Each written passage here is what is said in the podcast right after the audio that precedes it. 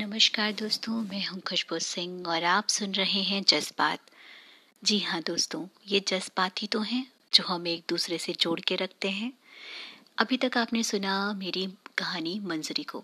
आज मैं हाजिर हूँ मंजरी का दूसरा भाग लेके।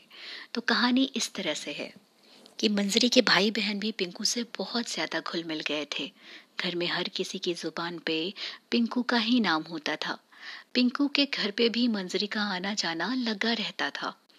पिंकू के माँ पापा मंजरी को बहुत मानते थे। एक दिन मंजरी ने पिंकू को फ़ोन किया।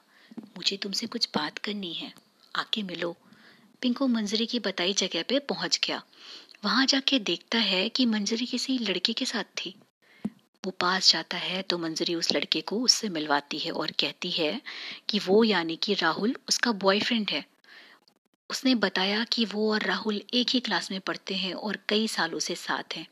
क्योंकि तुम मेरे सबसे अच्छे फ्रेंड हो तो मैं चाहती थी कि तुम्हें पता होना चाहिए था। पिंकू बिना पलक झपकाए मंजरी को देख रहा था।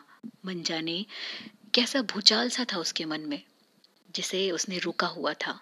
वो मुस्कुरा रहा था, लेकिन उसकी मुस्कुराहट उसकी आँखों तक नहीं पहुँच रही थी।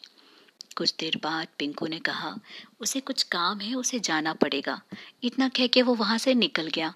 नाइट में मंजरी ने पिंकू को फ़ोन किया। पहले तो पिंकू ने फ़ोन नहीं उठाया? कई बारी कॉल करने पे फ़ोन उठाया। तो मंजरी ने कहा, फ़ोन क्यों नहीं उठा रहे थे? तो पिंकू ने कहा कि वो सो रहा था। तो मंजरी ने कहा, रोज तो नहीं सोते? पिंकू ने कहा कि थक गया था, इसलिए नींद आ गई। मंजरी ने कहा, कोई बात नहीं अच्छा ये बताओ तुम्हें राहुल कैसा लगा? तो पिंकू ने कहा, भला तुम्हारी पसंद कभी बुरी हो सकती है। मंजरी ने कहा, सच बताओ। पिंकू ने कहा, सच में बहुत अच्छा है। मंजरी काफ़ी देर तक राहुल की बातें करती रही और कब उसे नींद आ गई, उसे पता भी नहीं चला। अब पिंकू ने घर आना कम कर दिया था। जब भी मंजरी बुलाती, पिंकू कोई बहाना बना देता। एक दिन करवा चौथ आया तो मंजरी ने पिंकू को फ़ोन किया कि, पिंकू, मैंने आज राहुल के लिए फास्ट रखा है। घर से बाहर मुझे जाने नहीं देंगे तो मैं अपना फास्ट कैसे तोड़ूँगी? तो तुम आ जाना और मार्केट के बहाने तुम्हारे साथ चल के अपना फास्ट में तोड़ लूँगी। पिंकू ने कहा, ठीक है, शाम को पिंकू घर आया। तो मंजरी की माँ ने कहा, पिंकू, कुछ खा लो बेटा। तो उसने मना कर दिया।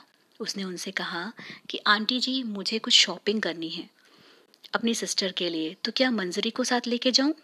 तो माँ ने कहा, ठीक है, लेकिन टाइम से आ जाना। वो दोनों राहुल के घर पहुँचे। राहुल अपने दोस्तों के साथ फ्लैट पे रहता था। मंजली को देख के वो शॉक्ड हुआ। उसने कहा, तुम यहाँ क्या कर रही हो? तो मंजरी ने कहा, मैंने तुम्हारे लिए फास्ट रखा है। तो राहुल ने कहा, पागल हो? तुम कब से ट्रस्ट करने लगे इन सब चीज़ों पे? हम इक्कीसवीं सदी में हैं और मैं इन सब चीज़ों को नहीं मानता। तो मंजरी ने कहा, लेकिन मैं तो मानती हूँ ना, मुझे सिर्फ़ पाँच मिनट चाहिए। तो राहुल ने कहा, मंजरी, घर जाओ, यहाँ तुम्हें कोई नहीं जानता, मेरा मज़ाक मत बनवाओ। मंजरी की आँखों में आँसू थे।